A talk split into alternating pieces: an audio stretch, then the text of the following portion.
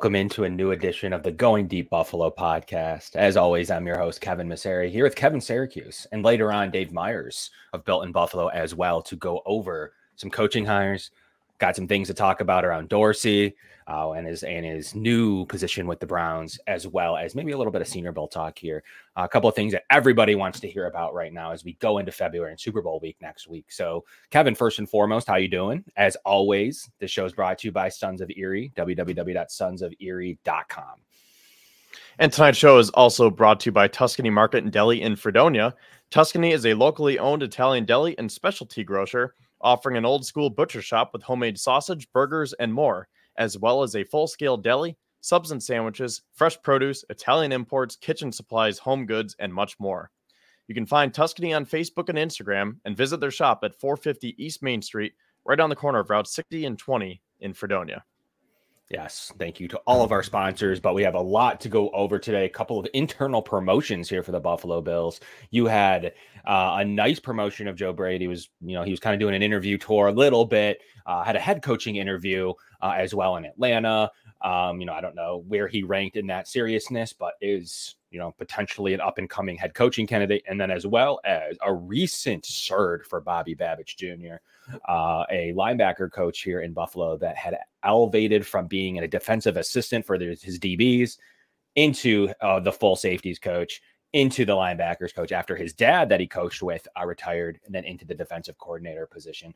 So uh, a really great uh, homegrown talent. The Bills have the second youngest coordinator positions in the NFL. So as we say, a total youth movement, Kevin. So how are you feeling early on about the moves of Sean McDermott uh, to win the battles to make sure that he uh, gives both of those coordinators a fresh look?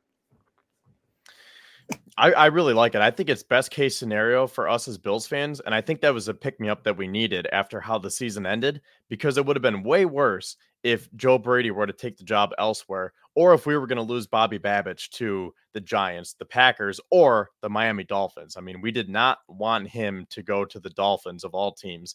So I think it's great for the Bills and on McDermott for making this move because you know that Sean McDermott wanted to be the defensive coordinator. I mean, he did a great job this year. And going back to last year with how everything ended with Leslie Frazier, and now he's getting looks and getting some interviews by my, the Miami Dolphins. So I wasn't sure how it was going to translate into this offseason if McDermott said, you know what, I felt really comfortable. I want to run it back and I want to call the plays again.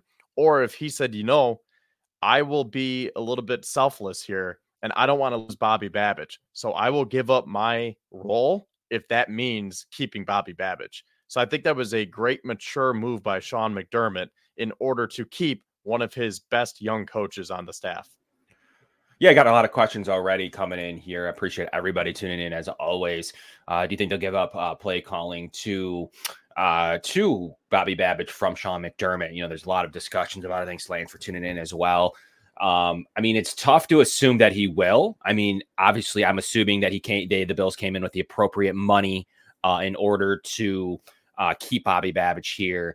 Uh, but you're going to match obviously his responsibility probably with defensive game planning and putting people in the right spot and maybe coaching in terms of starters.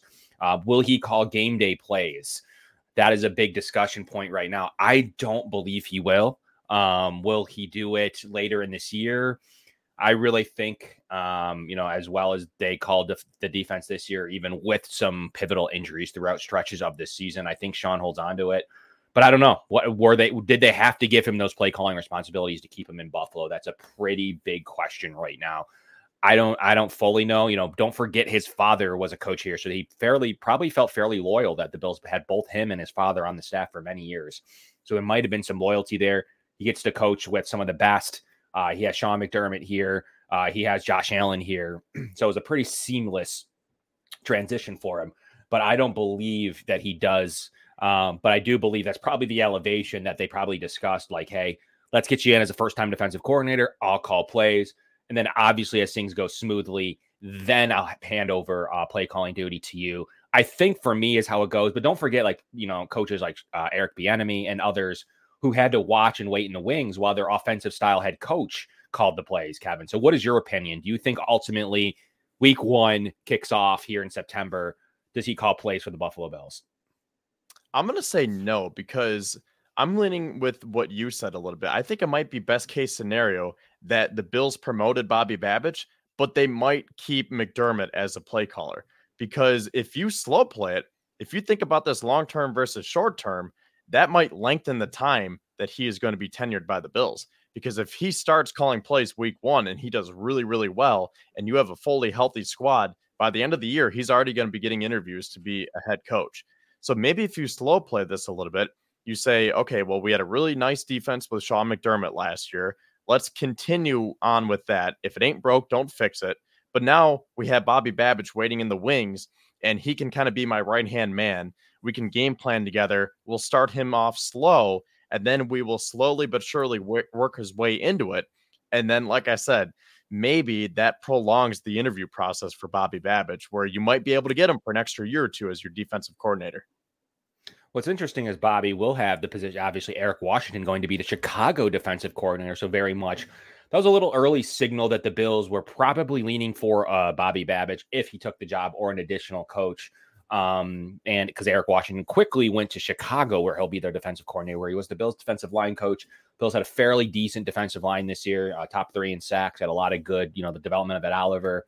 Uh, disappeared in the playoffs, which is disappointing. Um, so the Bills yeah, I mean, the Bills are looking for a change there. So, but Bobby Babich is going to definitely get to hire his first linebackers coach, where his old position, as well as the defensive line coach. So, what's going to happen there? Caldwell, uh, the Jacksonville defensive coordinator, who had a really good year against the run, was kind of just let go in in a mass um, firing there by um, Pederson in order to keep his job in Jacksonville. So, I don't think he was the issue totally. I thought the Jacksonville defense is what kept them in a lot of situations. So will he, will the Bills look to him for a linebacker role? Desai was in here for interviews as well as the defensive coordinator, but will they offer him some type of coaching staff uh, role in the coaching staff as well? Uh, so you know, there's a couple of different ways that they could go um, with with the way that their coaching staff's going to work out. But Bobby Babich will have an initial say, most likely with Sean McDermott, obviously, um, with who is going to have uh, who's going to be those promotions into those roles, or will they will they hire Young and hire some of the assistants on the roster? They could go that direction as well, uh, but I do think that they'll want some. Um, I think that they'll want personally want some uh, more experience behind uh, behind those uh, individuals as well, uh, just to give them a little bit more of a boost. You know, will they promote Al Holcomb? Uh, into a defensive line coach position. Uh, there's there's possibilities for that as well uh, as he was the Carolina Panthers defensive coordinator just a few seasons ago. Uh, so we'll, we'll Al Holcomb's another name to watch uh, here as he has some pretty heavy experience. He's been a linebackers coach. Will he take over for the linebackers coach uh, position? He was a defensive run game coordinator in Carolina. Uh, then he became the defensive coordinator. So he has a lot of experience as well. So will he get a promotion he is a guy to watch out for. I would assume so, um, as he hasn't left yet, and I would assume he was going to take uh, at least be a positional coach. I mean, he was a former defensive coordinator, but also, if I'm wrong, yeah, real quick, correct me if I'm wrong, but didn't Al Holcomb? Didn't the Bills bring him on as the assistant head coach last year, just like Eric Washington? Didn't they give them pretty much the same title? Similar, senior defensive assistant was his official title. Okay.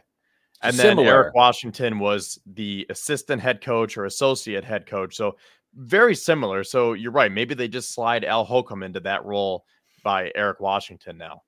I would assume Al Holcomb takes something on this. I don't believe he's going to stay a senior defense defensive assistant, uh, but it's it's possible he does. We'll see the way that the, the that it turns out for him.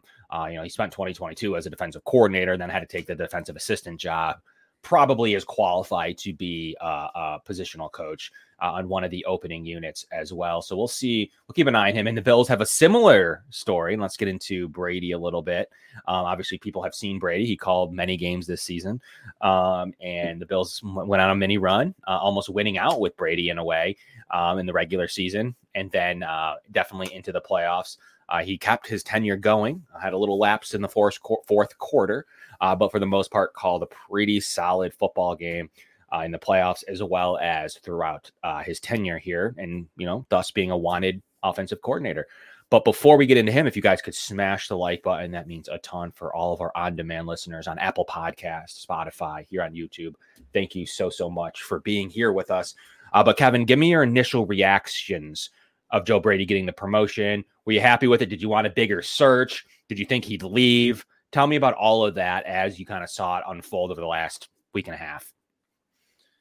Well, like I said to open up the show, I think it was best case scenario for Bills fans because I did not want anyone else because I thought Joe Brady did a very, very good job working with Ken Dorsey's offense and trying to pick up the scraps. Very tough task considering where the Bills were in the season. I mean, there was a lot of pressure on Joe Brady.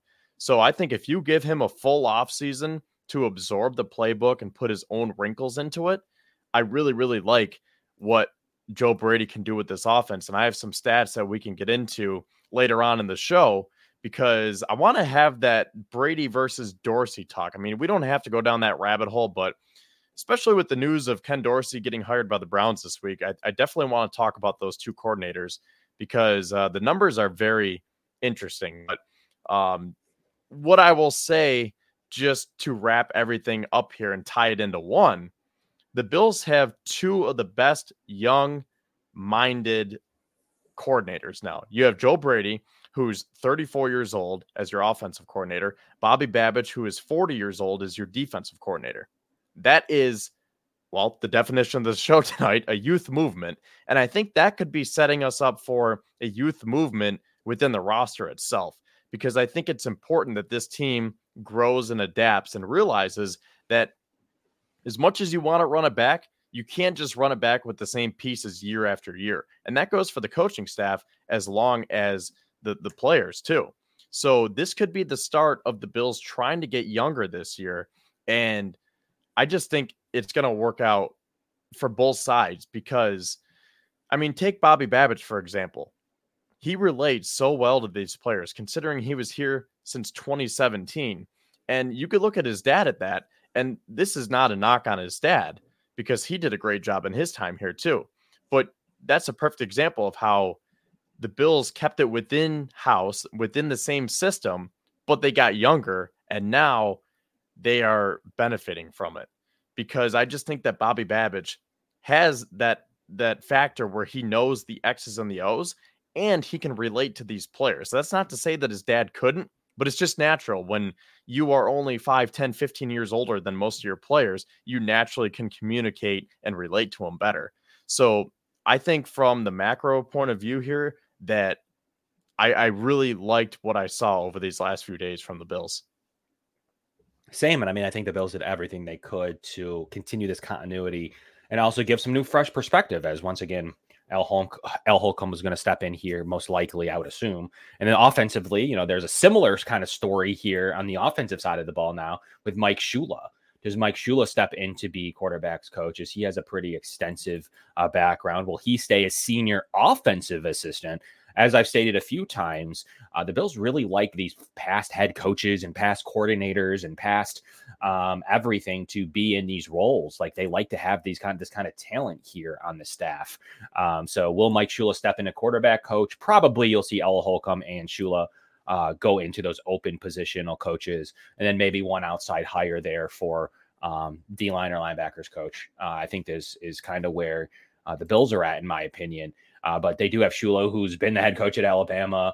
Um, you know, he's quarterback coach in Jacksonville and Carolina f- for a bit. You know, then he was the Carolina Panthers offensive coordinator from 2013 to 2017. So he was a coordinator with Sean McDermott. He was the offensive coordinator when Sean was the defensive coordinator in Carolina. There probably is um, some loyalty there to give him the quarterback's coach at least position. He's more than qualified for that role uh, at this stage. Um, so it'd be pretty interesting to see if he does get the promotion uh, and what he's going to be able to do. But I'm I'm assuming Josh has some type of say definitely into the quarterback coach um, position, and we'll see how that kind of plays out over the next couple of days. But um, do you think that Josh should continue to have power in, the, in saying this? It does seem like he then endorsed Brady. Will he probably have power over the next quarterback's coach? Do you like that model, or are you somebody that says Josh Allen uh, should just be um, it should be more somebody that uh, can tell him the, the hard truth. Like, where do you stand on quarterbacks in general and Josh Allen being able to kind of start picking their coaches and coordinators?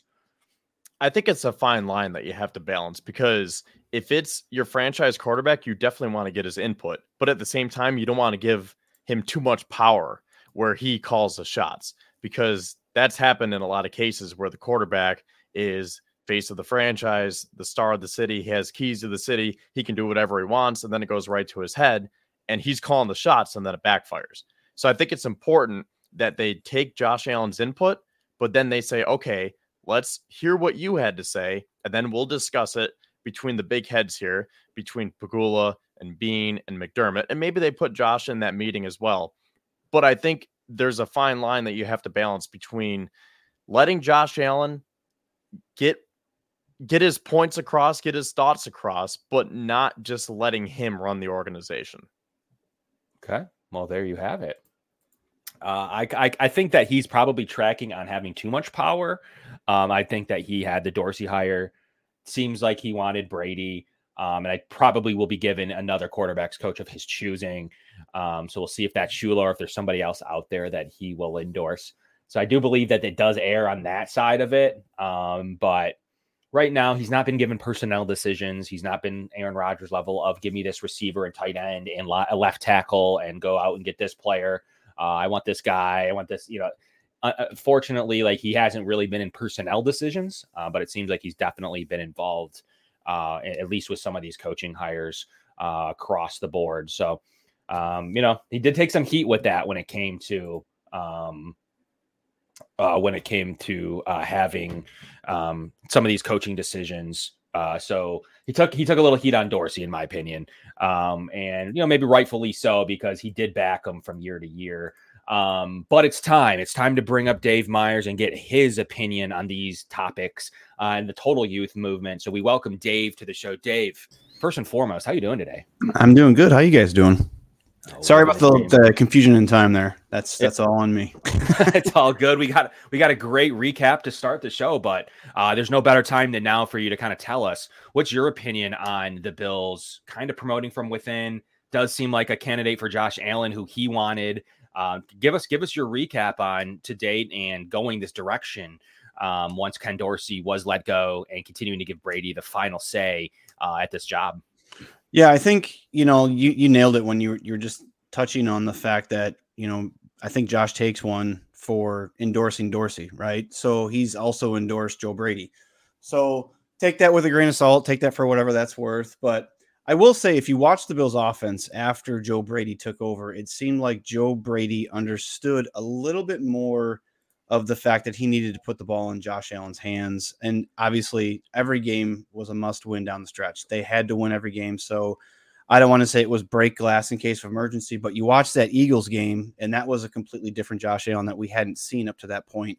Um, we saw it in some chunks like the Miami game and things like that. But um, I, I, think that Joe Brady, um, like you guys were talking about, being 34, I think he relates really well with these players. And I know Ken Dorsey wasn't that much older, but um, you saw a lot of emotion from Joe Brady. You saw like there was a, I feel like there was more of a connection. Just, you know, it wasn't even just in games, it was in practice. You could tell throughout the week. Um, and I think he brought that emotion. The only times we saw that out of Ken Dorsey was when he was having a meltdown, you know, in the box when something didn't go right. Um, because if they were constantly cutting to Joe Brady after the Bills would make a big play, and you could just see the the excitement on his on, on his face, and and he was boisterous.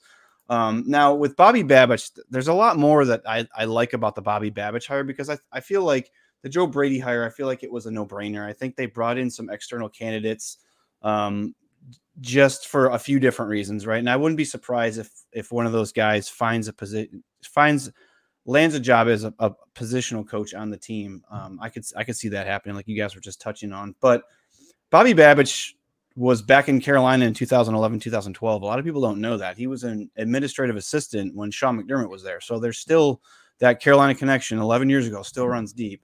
Um, and then he came in as the assistant DB's coach, and then he was the safeties coach, and then he was the linebackers coach. And to me, three names stand out on the Bills roster since Bobby Babich is, was the linebackers coach. Um, Tremaine Edmunds, right?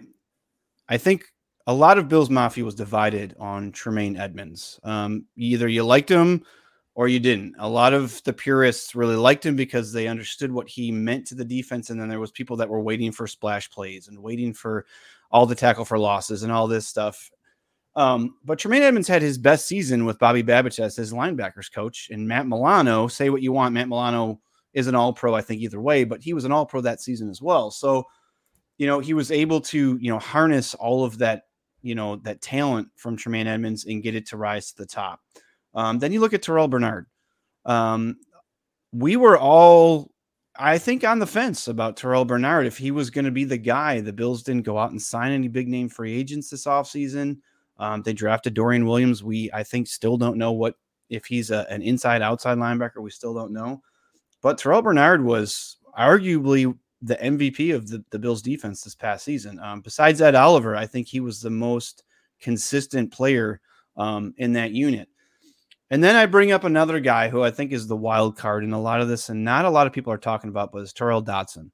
Um, when Milano went down, I don't, I don't think collectively as as a fan base we were too excited about having Tyrel Dodson replace him in the lineup. But according to PFF, he was the second best linebacker once he started playing games until the end of the season. So those three right there, on top of the fact, as we know, he was Bobby Babich was the safeties coach, and we we could talk for a whole couple episodes about Poyer and Hyde and what they've meant to this defense. Um, and he oversaw that. So I'm excited. I, I like the fact again, another young guy, relatable to the players, um, a guy who's been with McDermott since he got here in 2017. So I think there could be a grooming process that kind of kept him in Buffalo. I mean, he, you know, he was going to interview for the Giants job. The Packers job was out there. He, there was rumors he was going to talk to the Dolphins about their DC job. So um, I like it, and I also think that being with McDermott since 2017, he has that relationship already. McDermott knows what he's getting from Bobby Babich. Um, he's consistent. He's he's going to put in the work, and I think the players that genuinely enjoy playing for Bobby Bobby Babich. So I, I, I like both hires. I, I think you know, hands down, they they did the right thing. They got the guys that have been there, um, and it's not going to be some sort of you know process where they're going to have to try to grow together and things like that. So ultimately, I think I think they got it right. I, I absolutely think they got it right. Yeah. So do you okay? So where do you stand in the positional openings? Do you want to fill those with outside candidates? You want to promote within? Do you want some of those those senior level defensive and offensive assistants? You have Mike Shula, 58, um, Al Holcomb on the roster as well where do you stand on what the Bills should do with some of those big? Oh, and a lot of people wanted to see change at the defensive line um, coach, even though they got a lot out of it, just doesn't appear in the playoffs ever. Um, Eric Washington, you know, going to right. Chicago. Where do you stand on what the Bills should do with those three positional openings? Well, after the Bills lost to the Broncos, and I, I went on the Buffalo Blitz with Lance, and I was talking about the fact that you know the Bills, you know, Sean McDermott fired Ken Dorsey and I went on and said, I think that McDermott needs to surround himself with experienced coaches. Now, that doesn't need to be an offensive coordinator, it doesn't need to be a defensive coordinator. He can bring in assistants, positional coaches, but I absolutely think that there needs to be something from the outside that can lend some experience to what he already has um, and what he's built up over his tenure here. Um, I'm not sure if Sean McDermott is the type of guy that's too proud to do that because he brought in Al Holcomb, right? Al Holcomb could have been the defensive coordinator, as you know, as you guys were talking about earlier. Um, maybe Al Holcomb steps in and, and does other things. Um, you know, Mike Shula has been in the league for a long time and he has experience. So it's going to be interesting. I, I I do think with some of these positions, I would like to see some fresh guys in there, some different aspects to to maybe see something that we haven't already seen, um, as far as like a DB's coach or defensive line coach, like you said, um, because back to two, all the way back to 2017, it seems like in the postseason, for whatever reason, the defensive line, like you touched on, just in the big games, it's not there. Even Ed Oliver this year, I was waiting against the Chiefs for Oliver just to have one of those moments, and it just it just never happened either with him or DaQuan Jones. Like I was just waiting for a big sack or a pressure or a tackle for loss or a fumble, and it just never came. Now it's the, the Kansas City Chiefs, and it's you know the Ravens didn't have much success stopping that either. But um, I don't know. It's it's interesting. You guys were talking about, you know, should Josh have some sort of input on the new quarterbacks coach? I I don't I don't know because I think we're getting to a point with Josh Allen that yes, there does obviously need to be a quarterbacks coach, but I don't know how much you need to keep control over what Josh Allen's doing. You have a guy who's been here who was his quarterback's coach last year, right? So you have a guy who's now in going Josh Allen's going into his seventh year. So I mean, yes, there's going to be times when you're going to need to look him in the eyes and tell him he needs to calm down. He needs to shake off whatever's going on. He needs to stay focused, get mentally checked back into the game. Because we all know Josh Allen, right? There's a lot of emotion in his game. He, he wears it on his sleeve. But I don't know if if you need to bring in somebody that quote unquote has to control Josh Allen. I think it's just somebody that's going to fit what the Bills are trying to do offensively maybe add some some wrinkles here and there, show Josh some things that he might not already know. Um, but yeah, I don't I don't think we're not going to get a big splashy name. I saw somebody on on X earlier was talking about Eric Bieniemy because how he would stay in Washington. I, I just I just don't know, and maybe make him quarterback slash offensive assistant um, type deal because you know our our my good friend Akeem was talking about that he'll be that guy that will get in Josh's face and let him know that he needs to settle down or needs to calm down or get focused or if he makes a mistake and things like that. So I don't know. It's it, should there be somebody from the outside? I think so. I think that there it's time for somewhat of a, a not a mix up or a shake up, but something something fresh. You know, we we've been hitting this wall of the the divisional round the past 3 years. And is there somebody out there that can bring some wisdom that can help this team in these crunch time moments kind of get over the hump. Um, so it's gonna be interesting to see. I, but absolutely, I, I think something's gonna come this week, if not early next week, and McDermott will get his staff all in, all in check. Something I do want to say in terms of how much power Josh Allen has in selecting these coaches, we don't know how much power he actually has because just because he endorses these guys, that doesn't mean that he's banging the drum for him behind closed doors. I mean, what's he going to say at his end of the season press conference? You know, they come off a tough loss and it's Josh, I know, you know, the loss was 24 hours ago, but how do you feel about Joe Brady this year? Would you want him back? No, screw that guy. I- am so mad at our loss yesterday. I can't even think about this. I don't like Joe Brady. You know, like what else is he gonna say? Like, yeah, we had a good year. I would be in support of Joe Brady coming back. I mean, that's a professional answer that Josh Allen will give. Same thing with Ken Dorsey. And for what it's worth, a lot of people were on Twitter at the time saying promote Ken Dorsey. I remember even I said that too. Everyone was saying Josh likes him. He's his quarterback's quarterbacks coach. Just promote Ken Dorsey.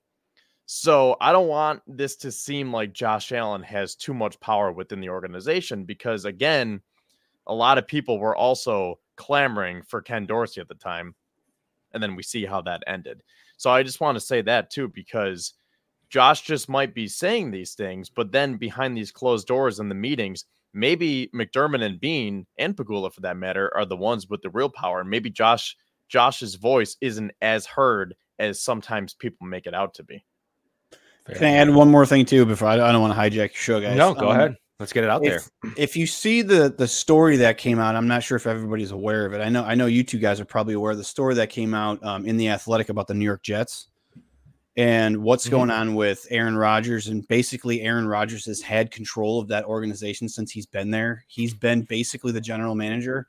Um, and Joe Douglas is just kind of saying, okay, let's check with Aaron. Um, I don't think we're to that point with Josh. No. I think, and, and, like you said, no, Josh, Josh is the type of, of human being. Let's take football player out of it. Josh is the type of human being that is going to say, the right things. He's never going to to throw somebody under the bus. He's never going to try to create chaos. It, you watch him after a loss, even if the Chiefs game, there's no way that if you are an educated football fan and you watch the Chiefs game, you could put any blame on Josh Allen for that game. There's there's there's absolutely no reason for it. But he came out and he said, "I made mistakes." And there's been numerous times throughout his career, the past few years, where the Bills have lost and it's not because of him. And he'll take onus on all that. He'll say, "Look, I, I need to make more plays. I need to do this. I need to do that." So, um, you know, Kevin, like you said, it's it, it's not to a point where he's you know signing off on everybody, and that's how they're getting you know things done. He's given his honest opinions after, I believe, after the fact. You know, I'm sure Bean talks to him about, hey, you know, we're going to go get this this player in the draft. We're going to draft Dalton Kincaid we're going to draft James Cook, and just so he knows what's happening. I don't think it's trying to get him to endorse it and sign off on it. So I just wanted to throw that out there. If you guys haven't read that article, it's when the Tyler Dunne piece came out back during the bye week. I think we were all in a state of kind of like, what is going on? Do we know our head coach? Do we know what's going on in this organization? We've been preaching the process and the culture for seven years. And then obviously the team rallied around him and you know they fought they fought like hell to get to to get to where they got to. But if you read that piece about the Jets, there's a whole bunch of other stuff, and this is all just from this past season. So um, it's in the Athletic. Dianna Russini did a great job. If you have a chance, go ahead and read it. Yeah, it was a great article. I did have a chance to um, to go over it, and it did make. That's kind of actually what sparked the question, believe it or not, uh, earlier on the show about um, um, you know does Josh have too much power? Um, and I think he has a right amount of power. I think he should have say over his quarterback's coach. I don't think that that's where you should stick your head in the sand and say, no, we're going to give you the guy that's going to um, get into your face. Uh, it's a weird place to be. I think a franchise quarterback, when you get into the top, that we don't need to argue about where Josh is in the top 10. Um, but as you get into the top five, to my to me, he's quarterback two. But let's just say top five. Um, those those guys kind of set themselves apart to being able to do things like quarterbacks coach. Definite a lot of input into offensive coordinator and certain receivers they may or may not like. Look, Josh Allen wanted Christian Kirk a few years ago. He's very vocal about it and basically said he's the kind of receiver that separates that I want on my roster. Bills couldn't make it. It doesn't mean he got him. Unfor- the, the difference to to Aaron Rodgers, who went out and spent a ton of money on Allen Lazard, got hurt, and then Aaron uh, Allen Lazard gets scratched uh, by the end of the year. So it's it's different scenarios. Um, he would like to have Christian Kirk. The Bills were in no position to be able to afford that kind of contract that the Jacksonville Jaguars gave him. Um, but similarly here, I mean, he works out with Michael Pittman, and there's going to be an offseason where people are going to assume that Josh Allen's going to want Michael Pittman all offseason. Uh, they work out together. Uh, Pittman has said he wants to play with him. Um, so it's going to be a $20 million receiver. Receiver one, really, young receiver one would be a great compliment to Stefon Diggs. Unfortunately, the Bills are going to have to move mountains to do something like that. And they, maybe they do, and that's the only move they make this offseason. But will Josh Allen get ultimate power? He hasn't really had a ton of power in personnel decisions. The Bills have picked different offensive linemen throughout his tenure he had the reaction to me like he he does like uh, Dawson Knox a lot. He had the reaction to me like he didn't even know Dalton Kincaid was getting drafted. Like obviously they called him and he was excited. He's getting a weapon, uh, but I don't I don't know that that was like I need another tight end so I can run twelve personnel. I don't know that that was Josh Allen's number one thing that he had said. I bet you he was looking for a slot receiver and may have been all over Jordan Addison or Zay Flowers. So we'll see how that all kind of materializes, Dave, as the Senior Bowl goes on. But tell us, what are you looking at right now? Are you looking at Senior Bowl players? Are you looking at bigger picture things like free agency, like into next spring, just getting healthy? You're worried about the cap. Like where where where where where are you at right now as the coaching decisions are made and we're getting into February and things start to become more real for 2024?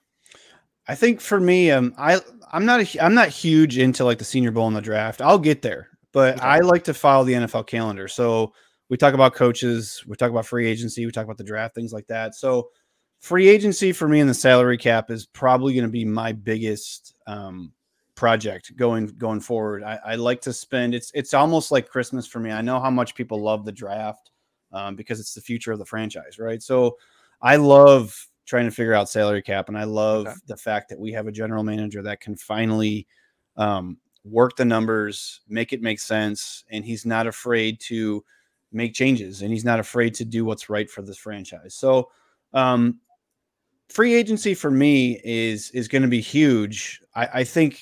With that being said, I think I said this last year that the draft was going to be Beane's biggest draft he's ever had. I think this year, with the amount of picks that the Bills have, um, it's going to be his most important draft. Um, with all those contracts that we've been kicking down the kicking the can down the road for the past couple years, they're going to be coming due here real soon.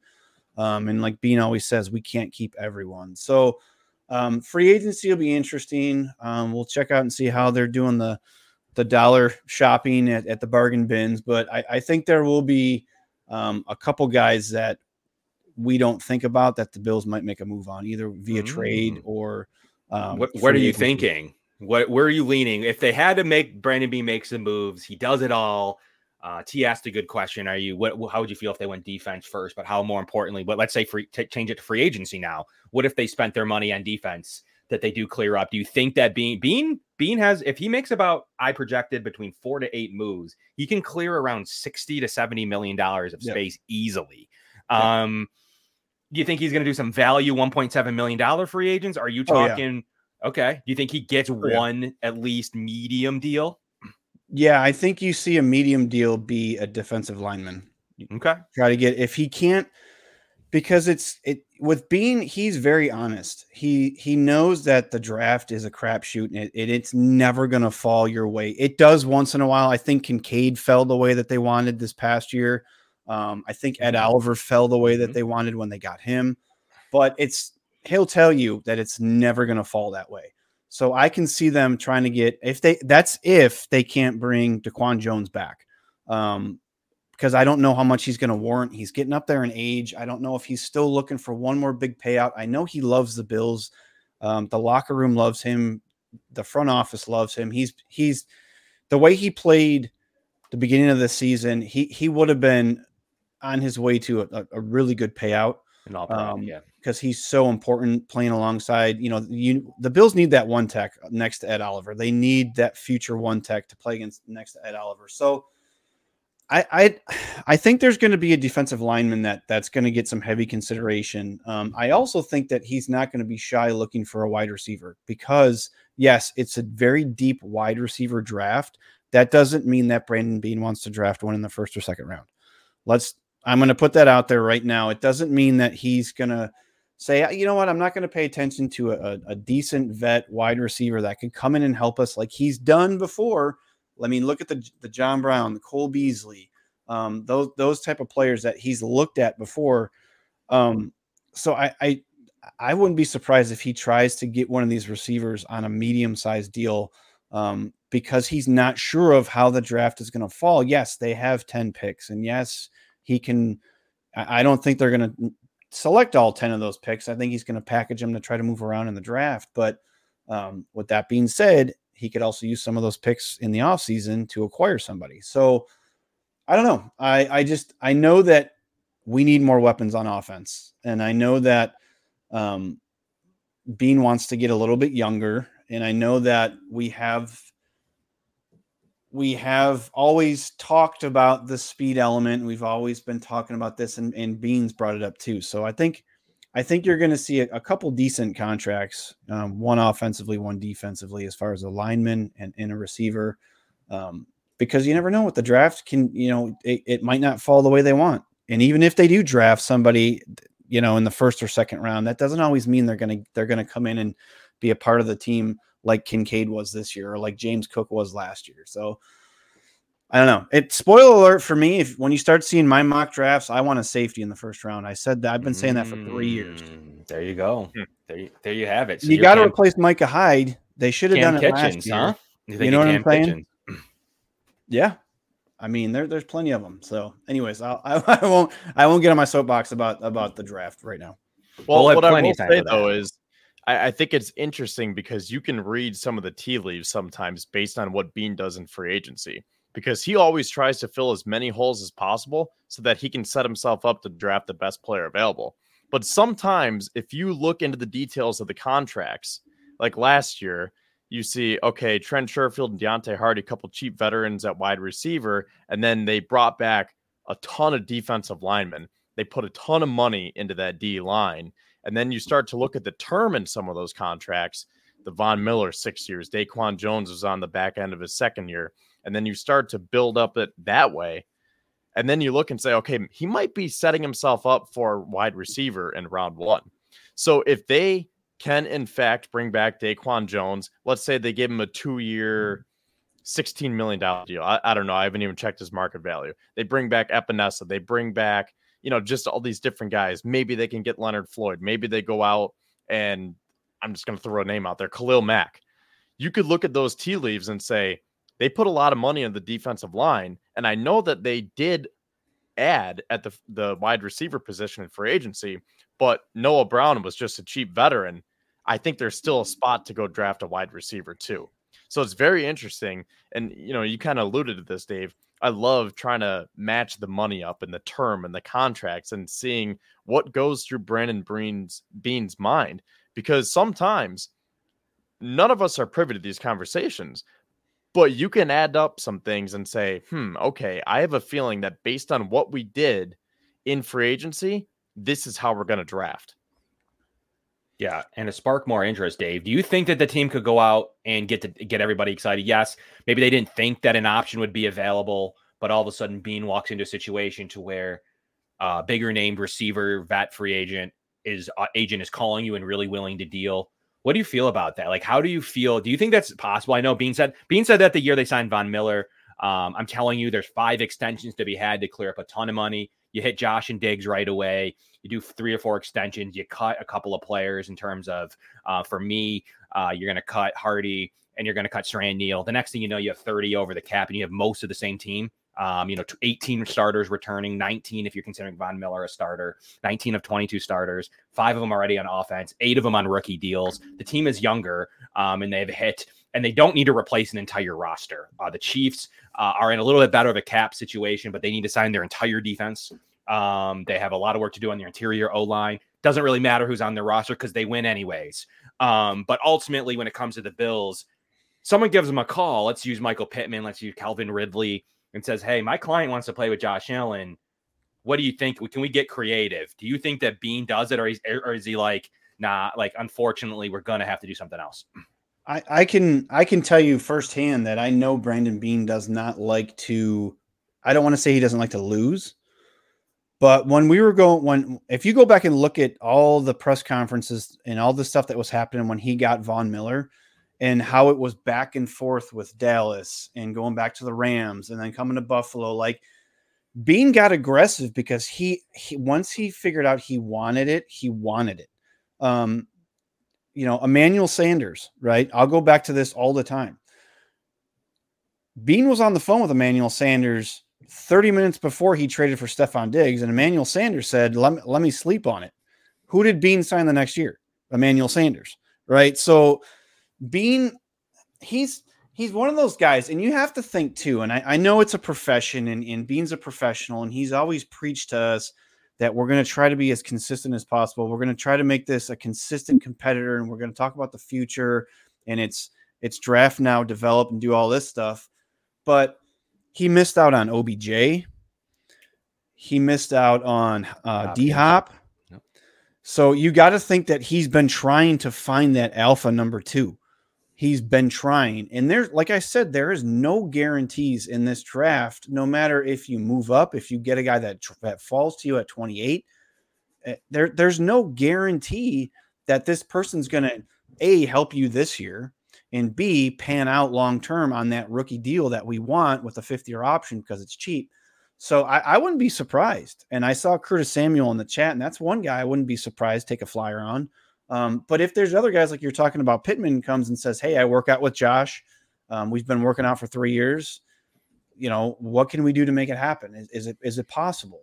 I, I I'm not. I'm, stranger things have happened, right? I mean, I'm not saying because I'm not that guy that always all these free agents come out and I'm that oh the Bills should go sign him. I'm not mm-hmm. that guy because I'm realistic. I understand how the salary cap works because it is a real thing. Um, but like you said, and you guys have both said, there's plenty of room that can be had. Um, you know, there's guys on this team that are aging. I mean, we didn't even talk about Tre'Davious White. What's going on with him? Is he going to take a pay cut? Mitch Morse, what's going on with him? Does he want to come back? Does he want to retire? Can we restructure him?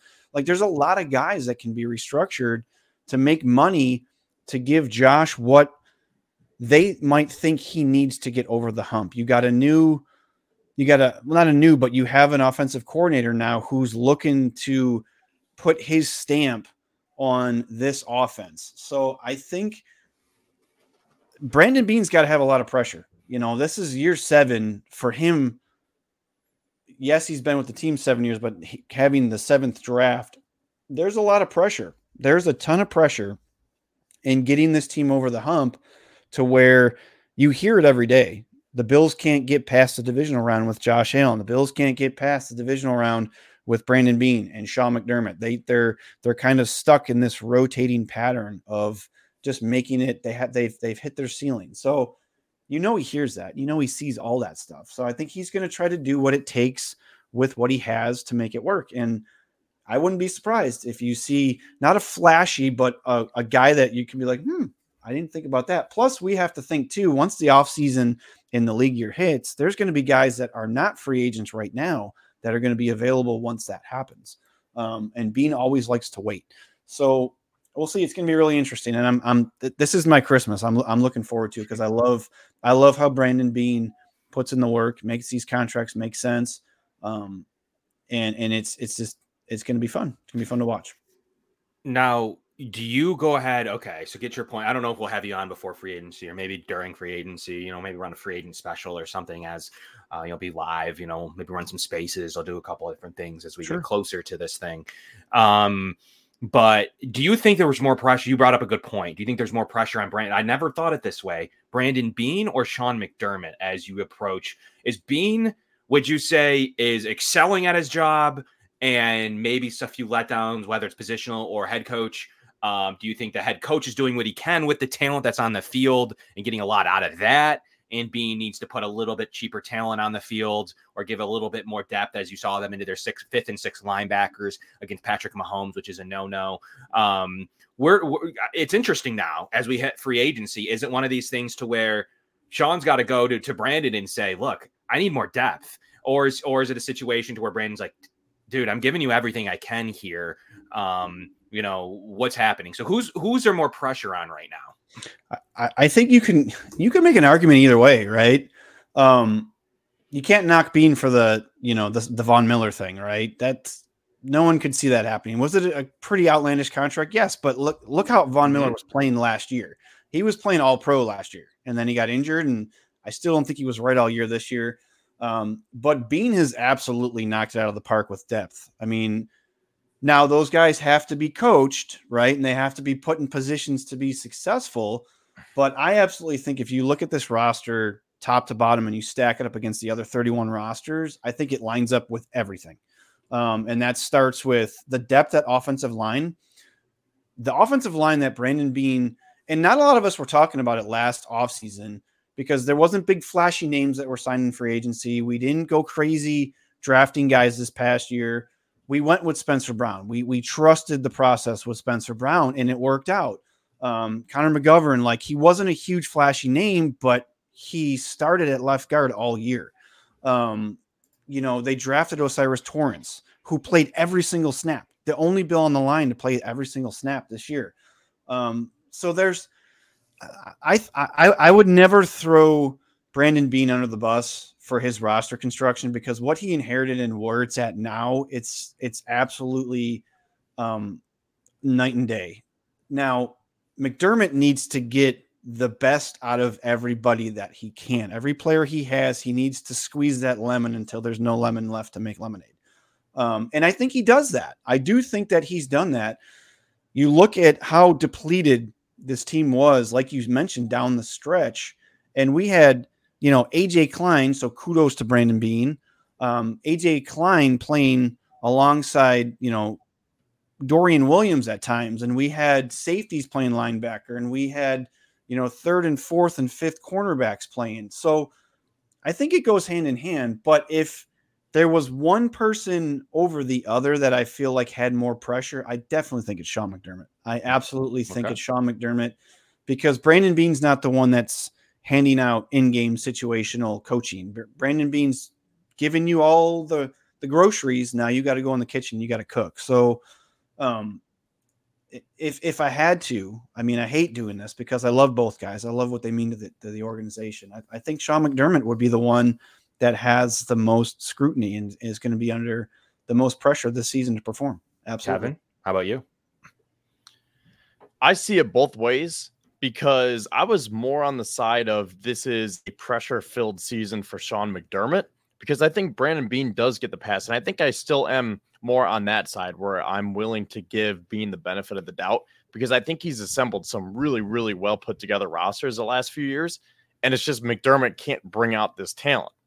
But then you see how the season ended this year and what McDermott was able to do with, like you mentioned, Dave, AJ Klein, who was in his RV down to Florida oh, by the way, you have to come uh, cover Travis Kelce. Yeah, yeah. So pack up your stuff, repack your stuff, come back so you can come cover Travis Kelce and try to help us get to the Super Bowl. And then you look from the offensive side and you're like, man, Trent Sherfield, I know Gabe Davis was hurt, but if the Bills had a better wide receiver too, then maybe this game is different. And maybe we're actually still playing. Maybe we're getting ready for the Super Bowl right now if Brandon Beane got DeAndre Hopkins instead of Leonard Floyd and Poona Ford. Now, I did like those additions, but I mean, those are the different angles that you have to look at this. And that's how I start to understand how this is not just Sean McDermott because he did all that he could with the talent that he had, specifically on defense. But can Brandon Beane do better at getting Josh more weapons? And I think that is the one flaw that he has so far when he has never drafted a wide receiver before day three in his tenure as Bills GM. Mm. The last wide receiver taken was Zay Jones by Doug Whaley back in 2017.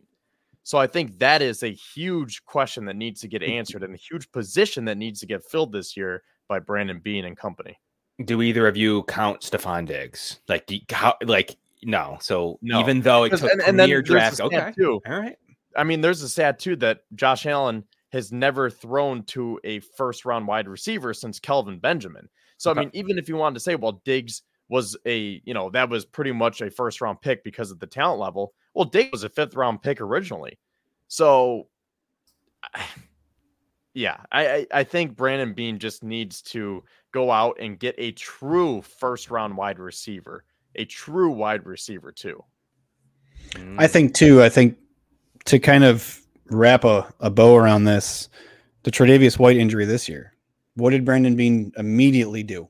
He went out and got Rasul Douglas, who is CB one. He is CB one. Even if Trey White comes back 110 percent, Rasul Douglas is is the best d- corner on this team. He's probably the best DB on this team right now. So that that's part of the argument for for me is where I'm going to give you all the stuff that you need to cook. You need to get in the kitchen. You need to cook up a recipe that that's going to work for everybody. And we'll see. We'll see. See, and that's an example of how Brandon Beane has been great at his job, where you get Rasul Douglas and a fifth round pick from Green Bay, and all you have to give up is a third round pick. Late third. Yeah. I mean, that shows how good Brandon Beane is at his job. And then Sean McDermott is able to coach him up, put him in position, and everything looks like a home run. But then you get those others where it's like, really, Trent Sherfield, you couldn't do more for the wide receiver room. So that's why Harty. I don't like to sway too far one side or the other and say this is all Brandon Beane, this is all Sean McDermott. I mean, it's always Brandon Beane and Sean McDermott, McBean, as we've come to know over the last few years. So that's why I, I try to, you know, give credit where credit's due and also put the blame where the blame is due and try to look at it on both sides. I think what's interesting, and I had j- jotted down right here in my pre pre production notes. Trey White, uh, he's come up a couple of times now, and I want to get something on my out there. Um, I don't believe the Bills move on from Trey White. There's two things you can do here with his contract. He's only owed six million dollars. He is worth six million dollars. This isn't a situation to where you owe him an extravagant amount of money. Now his dead cap hits different because dead cap is amount of money you've already been paid in your contract. Whether the Bills keep him or not, they're going to owe that. Um, the six million is all the additional cap that is needed to Trey White. Um, the Bills are definitely going to rework that deal and they're going to give him a shot. Now, you have a versatile Christian Benford, and you saw in the playoffs where they hurt there on a cover on a quarters coverage. It was a cover three situation, and Dane Jackson did not find the right coverage. The Bills called the perfect defense against Travis Kelce. The difference, Travis Kelce saw that Dane Jackson covered the flat instead. Uh, if he goes back into his cover three, that play is shot down, and maybe one of the bigger plays in the game doesn't happen. Now, who's really good at cover three? Christian Benford. That's why he's on this roster. He is a converted, potentially converted to safety kind of player. Trey White is not going to safety. Um, it's not going to happen. He does not have that skill set. Rasul Douglas is a lockdown boundary, and Taron Johnson is your all pro nickel.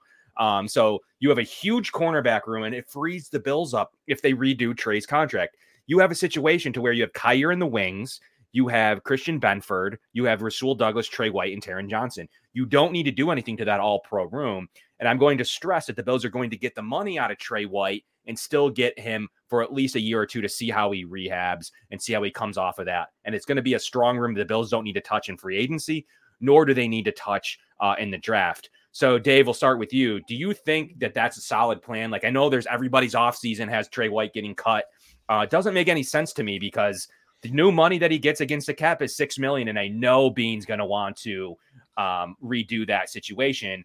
And before you touch on that, Brandon Beane actually in draft value to kind of put a final touches on this. Number three in the league with his draft value. It's only going to go up with the emergence of Kincaid, Cook, Torrence, Bernard, uh, and more. Um, his draft value has been insane. He's done as as good as anybody. Uh, he's also really good at free agency. Uh, Connor McGovern was a great find. Leonard Floyd was a good find. You're taking flyers on guys like Sherfield and, and Harris. You know, you're, you're Poona Ford. You're hoping for the, something there.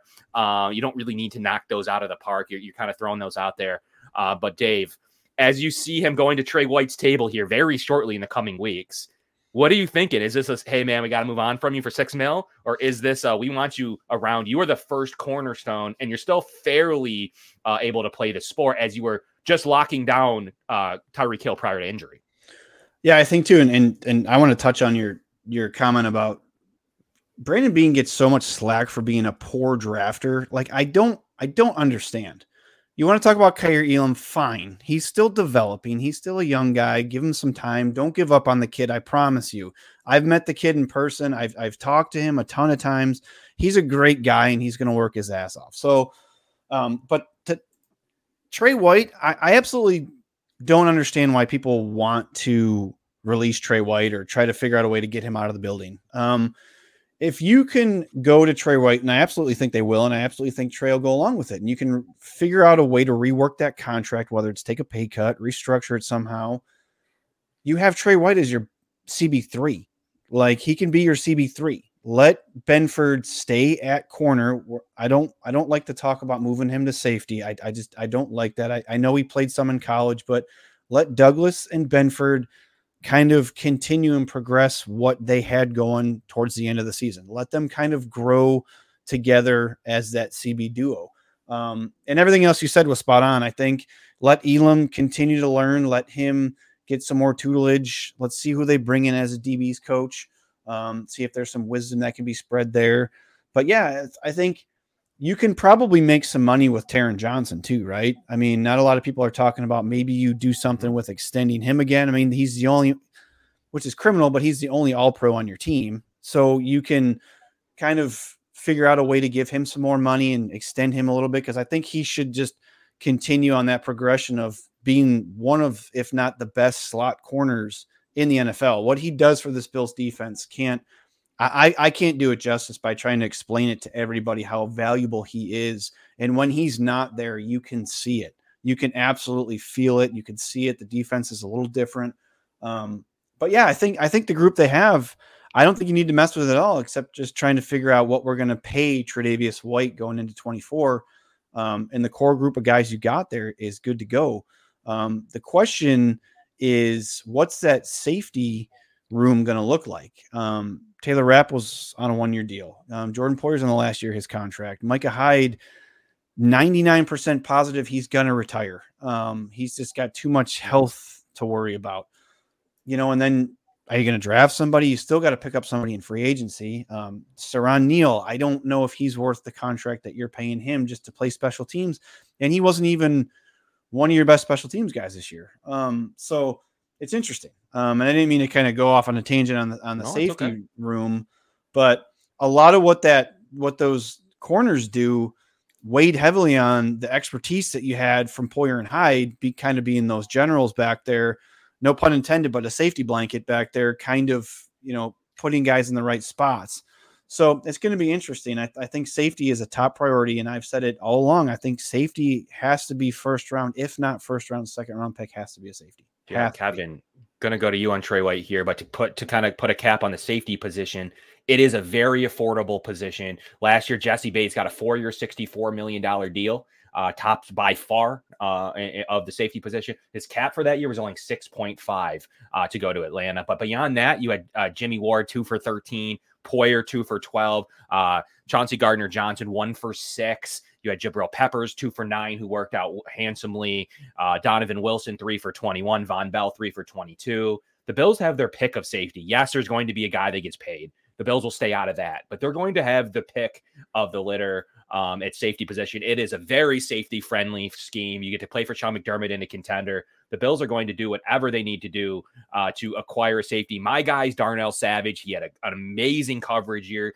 Yeah, I believe he only completed two passes on his side of the field when he played with Rasul Douglas. Um, so I do think that there is some connection there, and he's a seamless fit to transition away uh, when you're when you're thinking about you know going away from Micah Hyde. Definitely somebody to keep an eye on uh, at the safety position. Uh, and then there's just a plethora of guys, and just, just these safeties just do not get paid. What's going to happen to Kyle Dugger, Antoine Winfield Jr.? Um, there is a ton of names there, and there is no way that Brandon Beane sits out on the safety room. I do think they rework Poyer's deal uh, and bring him back to kind of lead into the next generation between a rookie and the free agent um, into the system uh, as as he'll hand off his. I think he'll have one more year here in Buffalo. Uh, by all accounts, it does seem like he will be returning, and I believe probably will work a guarantee deal out that will give the Bills some cap relief. So that's kind of where I'm at at the safety. But Kevin, give us your give us your uh, takes on Trey White. Do you think the Bills are just like, ah, we're going to move on from you? Or are you somebody that says he's still got a year or two with this 1.5 million dollar bonus that's due on the 17th of March? The Bills will definitely go to the negotiating table. What's your opinion on him, Kevin? I definitely want Trey White on this team next year because assuming all the corners are healthy, that's a great problem to have. And we were talking about this before how I think it was Kevin. You said right now you really don't even have to touch that room. I mean, maybe you want to touch Trey's deal, but if you have mm-hmm. Trey White, Christian Benford, Rasul Douglas, and then while well, Dane Jackson, we'll have to figure out what, what's going on there. Johnson, yeah. And yeah, and and Kaiir Elam, Taron Johnson on the inside you don't have to sign any free agents or draft anyone. So I- am wondering if maybe they would want to just totally cut Trey White and then re-sign him to a new deal because that's what Mike Ginnitti of Spotrac said would be the best course of action. And I'm trying to figure out how this would work because right now his cap hit is a little over 16 million, dead cap is a little over 10. So you would save mm-hmm. 6 million by cutting Trey White. So let's just say the Bills sign him to a 2-year 16 million dollar deal an average annual value of 8 million per year and then we'll say just for this sake so the numbers don't get too tricky the cap hit is 8 million so essentially you would be saving 8 million dollars but then if you still have that dead cap of 10 million aren't you still negative 2 million right there yeah like you're still paying him an extra two so million. So you're you're you're forgetting deal. the use of void years so what the what a team will do in these situations, they did it with Micah Hyde, and most teams are now utilizing these void years uh, pretty heavily um, is now that if you add years, you're able to pay him money up front. So let's use your example the $8 million. You're going to pay him in cash on the sign of that contract. Um, and that's going to get spread out over the course of the two years remaining plus the two void years, thus reducing his salary down to two million. Uh, he's going to have a base salary of vet minimum, and he's going to have a two million dollar bonus. Uh, so essentially, you're going to free up that um, it's it's going to be freed up that way. Uh, he's got that 1.5 million dollar roster bonus that the Bills is in that number you were using. Um, so that is in his dead cap. That'll be negotiated in. Um, so that's that's not money he's due yet. That is money he'll be due by the time kickoff happens. But that that 1.5 million will also be removed um, from these scenarios. And the Bills put in these roster bonuses basically if they need to go to the negotiating table and say, hey, you have 1.5 due here. Let's make that 8 million up front um, but we're going to reduce obviously um, some base salaries in your in your contract. Um, and we're going to push out some of some of the money, which he ultimately doesn't care because he's due a base salary of eight point three million dollars. So your eight million is probably pretty spot on to where the Bills are going to come to the table and say, "Hey, we owe you one five now. Your base is eight five, so that's about ten million dollars um, that we're going to owe you. You have some other bonuses in there, roster game bonuses and workout bonuses. You know, we're going to owe you 13 million. Let's reduce that down to eight, but I'll give that to you up front. Uh, we're going to put some void years into this situation. Um, and that's what they're going to end up spreading that out as well. So the only thing that you're going to owe really on the dead cap is, um, you know, that restructure still needs to be accounted for that he restructured um, you know, he has restructured in the past a few years ago. Uh, he has $2.6 million of restructure that the Bills will need to account for, regardless if he's on the roster, new deal, or same deal. Um, that is what you're referring to, but that is the only number you need to carry over into the new contract. Um, so that's that's something to always remember. Dave, what what are you thinking? Can you can I can you put that comment back up from Roy Collins? I think it said, "What makes you think?" I I think coming off of two terrible injuries as a corner. Um, and history will tell you that that position and that injury is one of the most it's the hardest injury to, to overcome as one of the most difficult injuries to overcome as, as, a cornerback or as a football player in general. But as a cornerback and acl it's it's terrible. And he's had it he's had two it's he knows what he means to this team internally this team, everybody in that locker room loves Tre'Davious White. Sean McDermott, Brandon Beane love Tre'Davious White and the, the human that he is, the person that he is. He's also now the third best corner on this team. I, I mean, do you guys agree with me? He's probably the third best corner because he's not going to come back to being all pro Trey. He's just not. He's just not that guy anymore. We saw it last year. He was getting back to a point where he looked like he was a serviceable, really good corner but now another injury. I don't think he is going to ever return to Tre'Davious White form. I just, I, I really don't think that.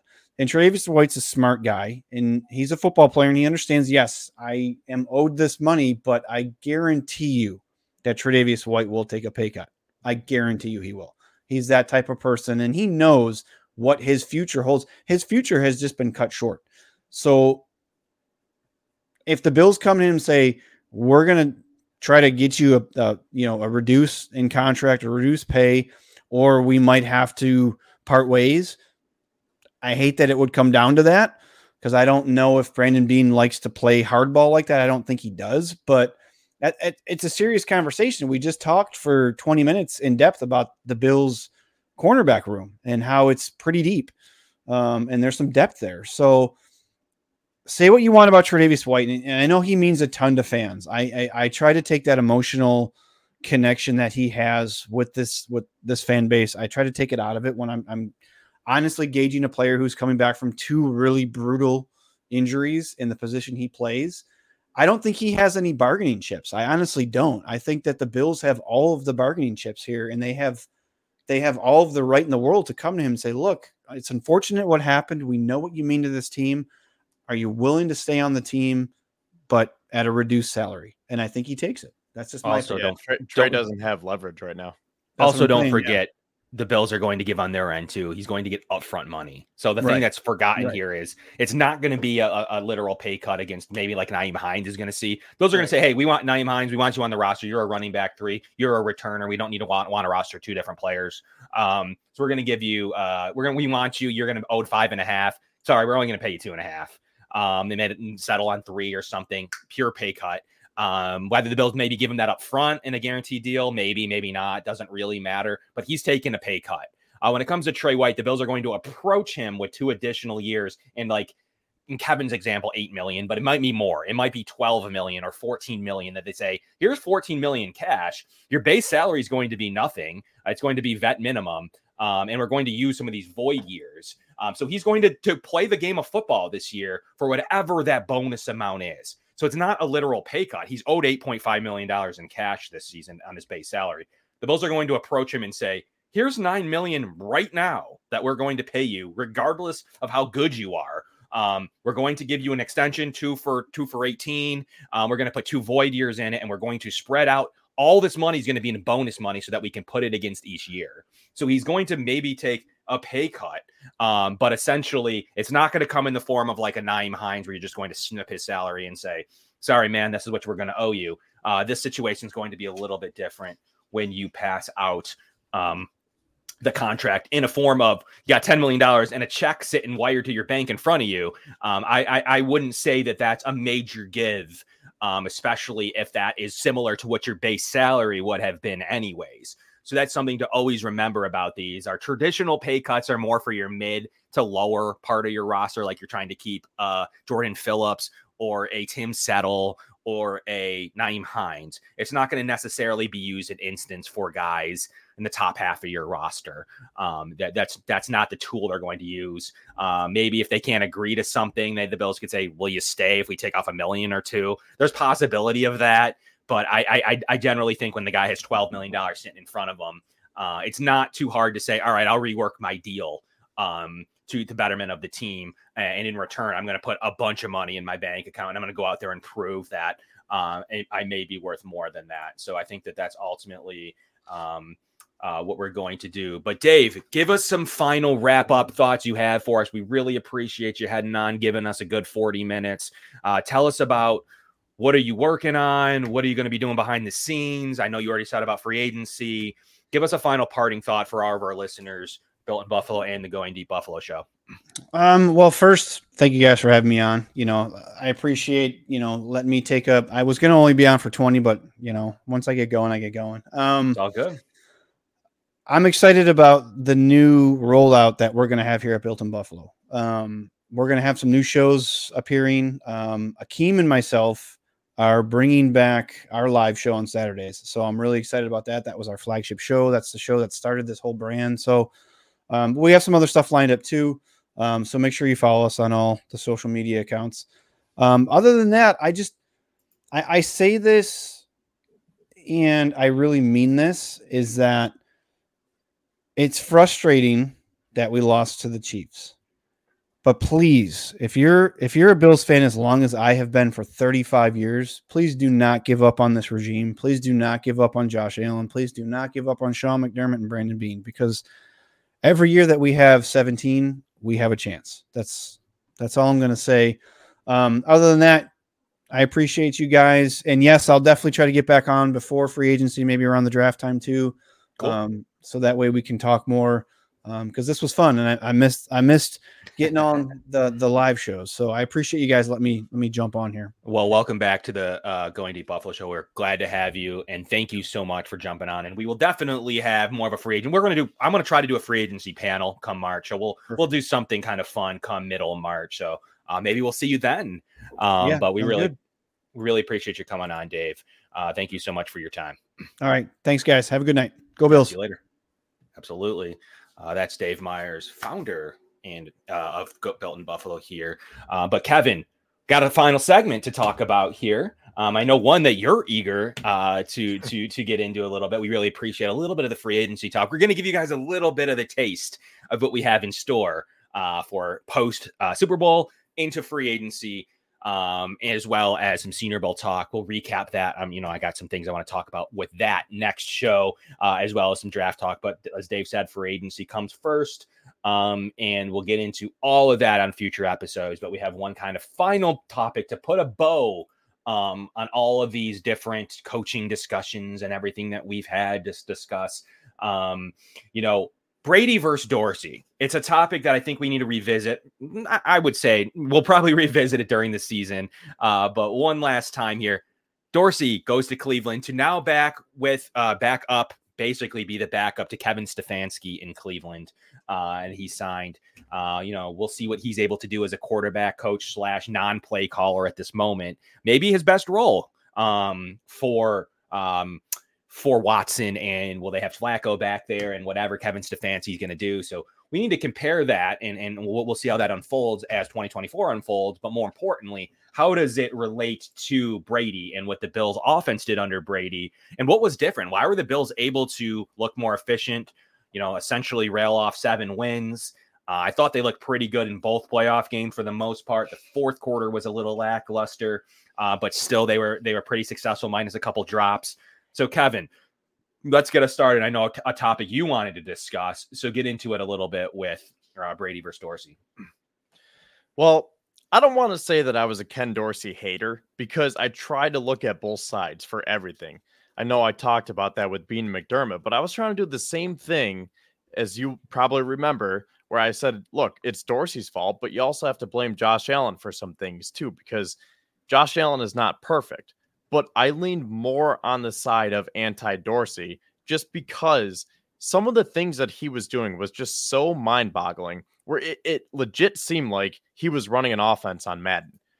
I know it was a joke on Twitter, but sometimes his routes were literally the four verticals that you see on Madden. And it was so infuriating because there was no creativity, no motion, no pre snap motion. They weren't using Josh Allen to his strengths. There wasn't any play action. And the way that the Bills lost last year to Cincinnati, I said, look, I know they were decimated with injuries, the whole Damar Hamlin thing that happened, but this team was not going to win because they got outcoached. They could have had a fully healthy roster and they got outcoached defensively and offensively. And I thought the game plan was terrible. So I was willing to give them the benefit of the doubt. And I said, okay, let's just regroup and try to come back together this year.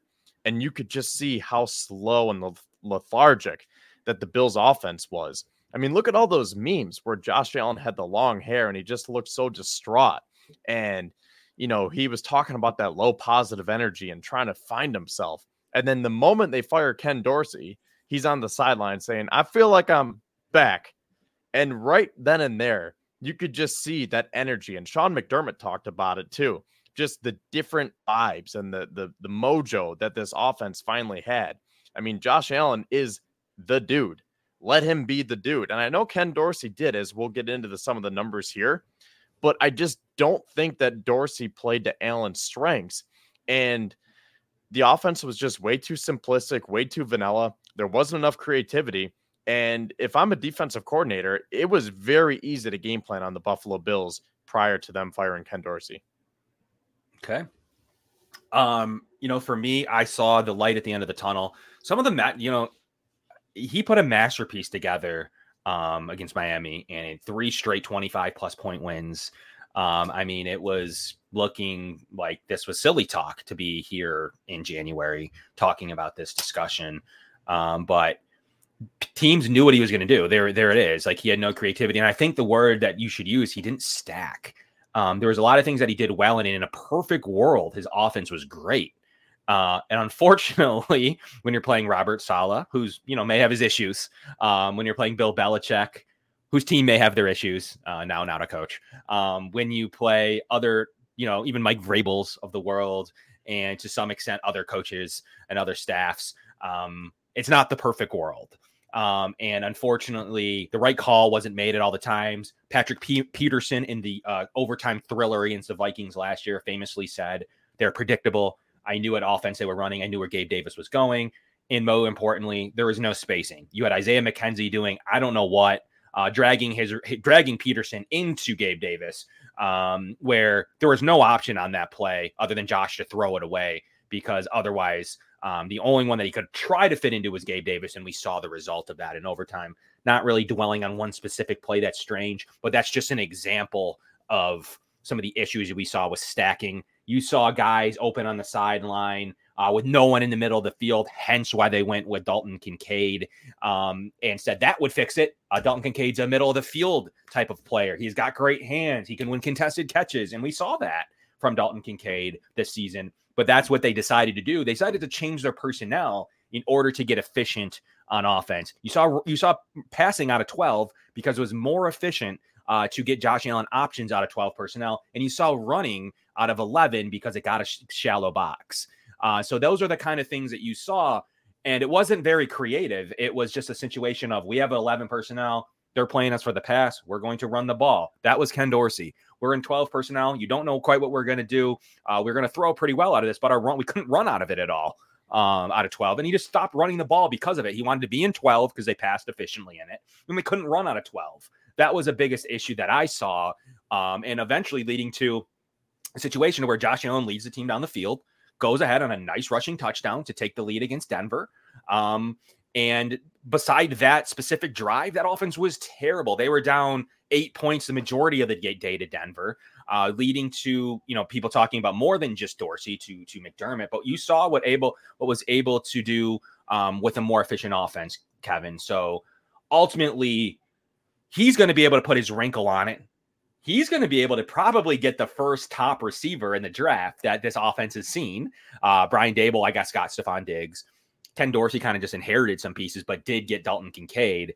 Now you're going to get Brady, who's going to be able to stack some of the things that work with Dorsey, stack some of his own plays at work this season, stack his running game. He has a fully efficient offensive line that they're not going to need to touch. He's going to bring back Diggs uh, and Khalil Shakir, who's now entrenched, and Dalton Kincaid and Dawson Knox. So he's got a bunch of pieces already that teams would love to have. And now he's going to get added a, a, a big time vet free agent, maybe a medium tier vet free agent, and a top end rookie I mean, he's going to be given certain players for his offense, which, you know, at the end of the day, you might be able to say, well, it just didn't work for Dorsey. I mean, look at the difference that Brady, I mean, Brady's going to be given a way more efficient uh, uh, pieces.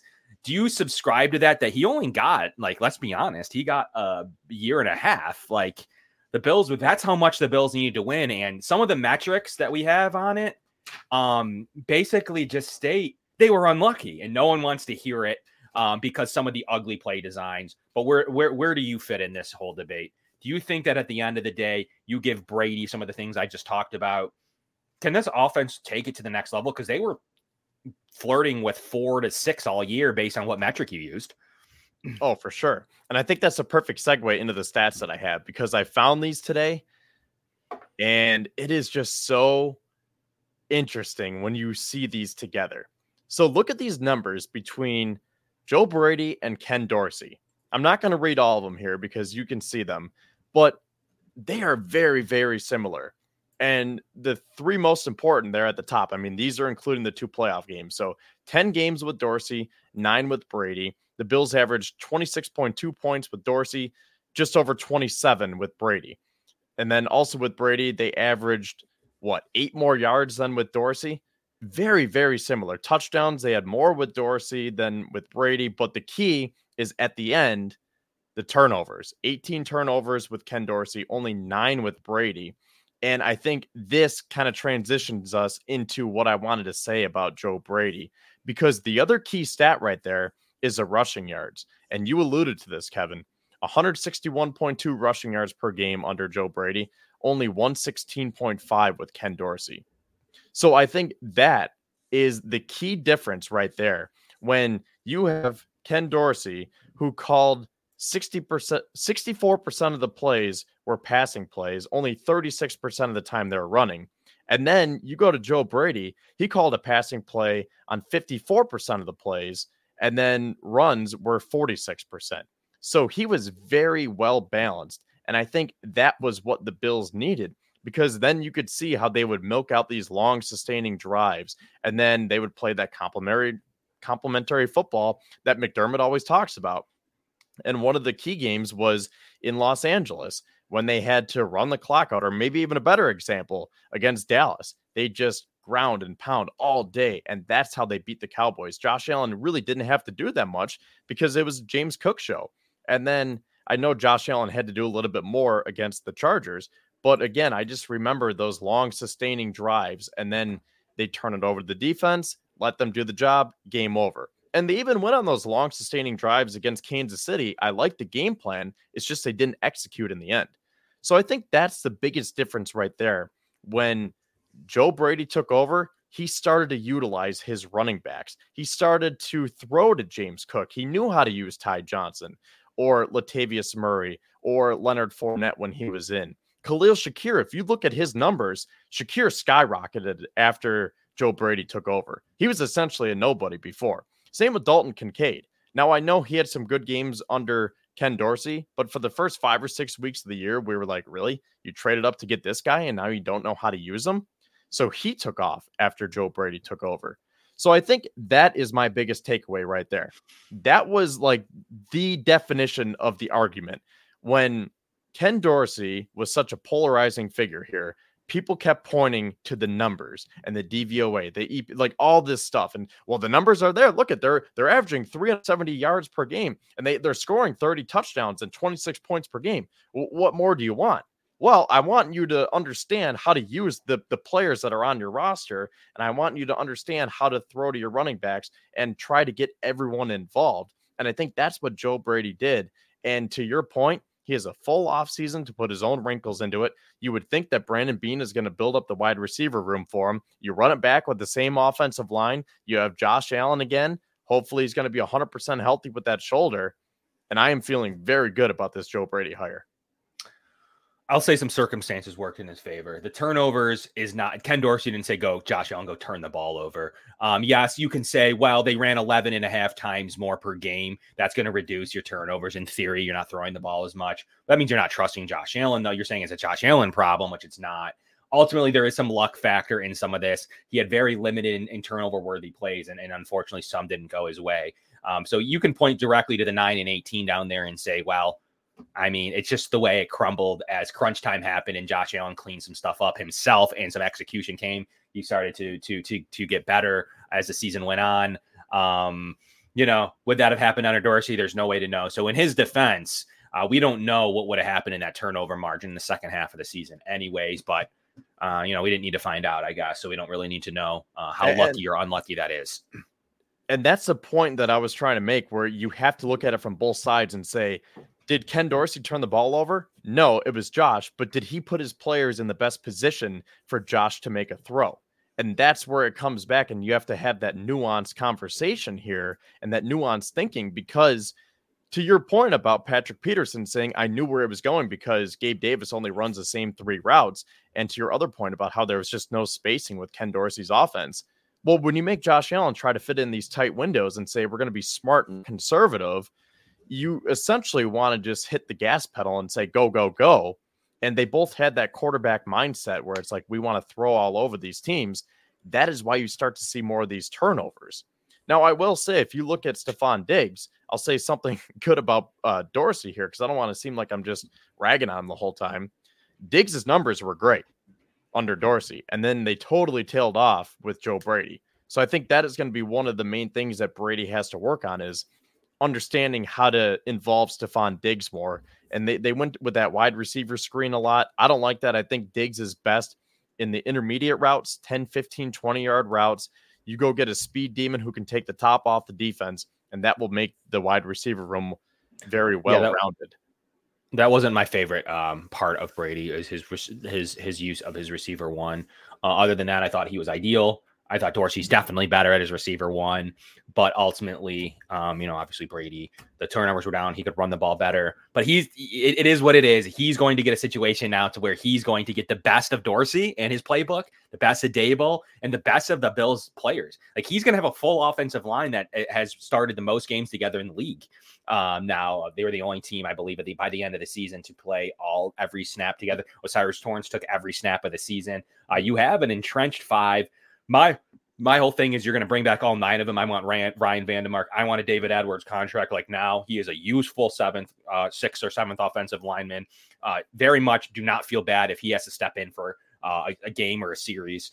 Uh, super well as a sixth offensive lineman. He's a solid offensive lineman. We'll see if he goes and gets paid, um, or if people, if owing the Bills view him as the sixth offensive lineman. But Van Demark, Bates, uh, and Alec Anderson. I don't want to touch anything. I don't want to need to touch that. Maybe take a guy in the last round or UDFA's, but I don't need to want to touch that. That's so such a benefit to not have. And same into this discussion, the same thing for for Brady. He doesn't need to worry about anything when it comes to. Yes, it's not the number one line, but they flirted with the number one pass line. They flirted with top ten run blocking line. Uh, that's a nice bonus to not have to worry at all, as stress at all about as an offensive coordinator, which Dorsey did. He had a hurt right tackle. Uh, he didn't get anything from Rodger Saffold. So you definitely had to worry about some of the offensive line issues uh, in his tenure that Brady is now not having to worry about uh, into his situation. And he's also going to get a more developed James Cook, a more developed Dalton Kincaid, a healthy Dawson Knox, and into the system, Khalil Shakir. He can think about all offseason how he's going to use Stefon Diggs. And he's going to be adding another receiver that that he picks and probably a high end rookie. So what a situation to be in uh, for Brady. And it just felt sometimes life is about this, Kevin. It just falls into place for you. You take the best of all those situations. You have the best personnel. You have a good O line. I mean, it may just be a perfect scenario, but if it fits that well, he ain't going to be around here long because all the coaches that had to get hired this year, he already interviewed for a coach this year, reminded me of Daboll. And now a situation to where, um, you know, all that's left really is Ben Johnson, who didn't get a didn't get a didn't get a position. Uh, five defensive uh, coaches uh, got got already plucked. So I mean, I mean, right now the situation the Bills may to the whole theme of the show, the Bills may have two young coordinators who may be very much so on the path to be head coaches. So if he does as well as I think he may do with his personnel, as as, as referring to uh, to Dorsey, uh, excuse me, Brady, um, maybe the Bills don't see him next year at the end of the year, anyways. So that was always going to be the risk with that situation. And good luck to Dorsey. Ultimately, he's with the Browns. Maybe he's in a better situation to where Stefanski's going to be calling the plays. He's going to have the opportunity to work with Deshaun Watson. I went on a Browns podcast yesterday talking about the strengths and weaknesses of Dorsey. And I said, look, if he doesn't have to call plays, Stefanski can be there, help, help him out with stacking and a couple other concepts. I could see a situation to where the reason he got the job in the first place was some of the things he's strong at. So best of luck to to we'll we'll be following that. And then another topic came up, Kevin. Will they sign Gabe Davis? uh, because hmm. Dorsey seemed to really like him and know how to use him. Um, and he's a good, willing run blocker. We all know all the pros. Um, will he or Daboll, I guess either or, will they be in situation? I do think that there's a possibility he could wind up uh, as a receiver in either of those situations. How funny would it be to track Dorsey and Davis uh, in Cleveland? And maybe we'll have something to talk about uh, this offseason. Well, does Deshaun Watson like post routes? Because if he does, get ready for a lot of those. They all Ken pointed. Dorsey they did. They Davis. pointed to Will Fuller uh, as a as a as a situation. So, you know, the the Will Fuller and DeAndre Hopkins scenario. Um, you know, so we'll see if that matters with Cooper and Gabe Davis. Uh, so we'll see how be, that looks. Yeah. yeah, that'd be very interesting. But we'll I see mean, how that looks. Like you said, best of luck to Ken Dorsey. I know I was hard on him, as were a lot of fans, but rightfully so because when you were given the keys to a Ferrari, he didn't crash it, but he also didn't maintain his uh, composure on the road that well, if you know what I mean. So he definitely deserves some criticism, but at the same time, like you said, if Stefanski's there to help him call the plays, it could be a similar situation like McDermott and Babich, like we talked about at the beginning of the show tonight. It could be kind of like a dual threat, um, you know, a two headed monster, if you will. Maybe it's the same thing with uh, Cleveland with Stefanski and Dorsey. Maybe that's what he needs to get back on his feet. Maybe there was a little bit too much pressure, and Stefanski said, Look, I'm calling the plays, but you can help me design them, and we're going to help you get back on your feet because we know you you took a lot of flack in Buffalo. Your numbers were good. You had a great offense. And, you know, something else we didn't mention was, you know, a lot of people could say, well, he had Josh Allen to cover up his numbers and all of his shortcomings. So this could be the right move career wise for Ken Dorsey. So that being said, best of luck to him. And of course, best of luck to Joe Brady. For sure. And also, best of luck and support to our show sponsors. Thank you so much, Sons of Erie, Tuscany, the Summit Center, some of the best autism care in Western New York. A, a, a, real good, passionate thing that I am near and dear to my heart. So get out there, check out Summit Center. They can always use your support, uh, as we've had a lot of support already from from everybody that's followed my journey. So it's really been appreciated uh, as well. And finally, we don't want to forget about Dave Dangler and Larson Timko Funeral Home in Fredonia as well where they offer 100% fully guaranteed price and pre-arranged funeral plans with live streaming available. So, as Kevin said, thank you to all of our sponsors tonight. Thank you guys for watching the show. Make sure you smash the like, follow us on Twitter, follow Built in Buffalo, follow Dave, all that good stuff. And make sure you keep tuning back in as we will try to keep you guys entertained because, I mean, February is probably the worst month. Well, I, I shouldn't say the worst month. Maybe June or July would be June, the worst month, yeah. but just for me, like mentally with the weather the way it is, and after the Bills get knocked out of the playoffs, like February is just such a drag. So I enjoy that we can do these shows, and I'm glad that you guys were here to be a part of it. Yeah, great shows. Always love talking. We love talking about um, coaches, you know, kind of put that to sleep. It was really good to have both of those hires here before the show so we could talk about that. Uh, and didn't talk a ton like we did about um, Brady there, but uh, with Bobby Babich. But we are looking forward, and he's you just listened to some of his interviews. It is an exciting time for the All Pros that he's worked with now underneath Buff. I mean, he's worked with numerous All Pros that he's helped develop here in Buffalo, uh, and, and Pro Bowlers and really good players. So I'm excited to see what he can do with putting his stamp on the defense uh, as well as just uh, Joe Brady. So, with that being said, we really I got, I got one last thing though. Yeah, I wanted to ask you this when we were talking about it, and I guess we'll finish the show with this. Okay. Now, this is more of a I don't want to say a joke, but it's just me brainstorming. You know, you see some stuff on Twitter, but then you're like, is, could this be realistic? So I'm going to end this way. I want to put it out there and see what everyone else thinks. You get Luke Kuechly as your linebackers coach. Kyle Williams for your defensive line coach, and maybe it's more realistic with your Al Holcomb prediction, and Dan Orlovsky as your quarterbacks coach. How would we feel about that? Again, it might seem unserious, but there could be some truth to that. Jordan Palmer, Ryan Fitzpatrick, a couple of those at quarterbacks. Here's I mean, Thad Lewis had the interview. Yeah, couple of things you said. The defensive players make more sense. They're they're more in line with what I could definitely see. The offensive side, zero chance. Uh, but you know why? Because all those players we just mentioned make triple the money in what they do over a quarterbacks coach who I think makes um, something nominal. I mean, that's always been the running joke that being on the roster like Davis Webb, you make more money as the QB three um, than you do as a quarterbacks coach. So that's always been the running joke that you don't. I mean, you don't even crack that minimum money. So you know, Orlovsky runs a success, you know, successful uh, um, commentary. Uh, Fitzpatrick makes a billion dollars at Amazon.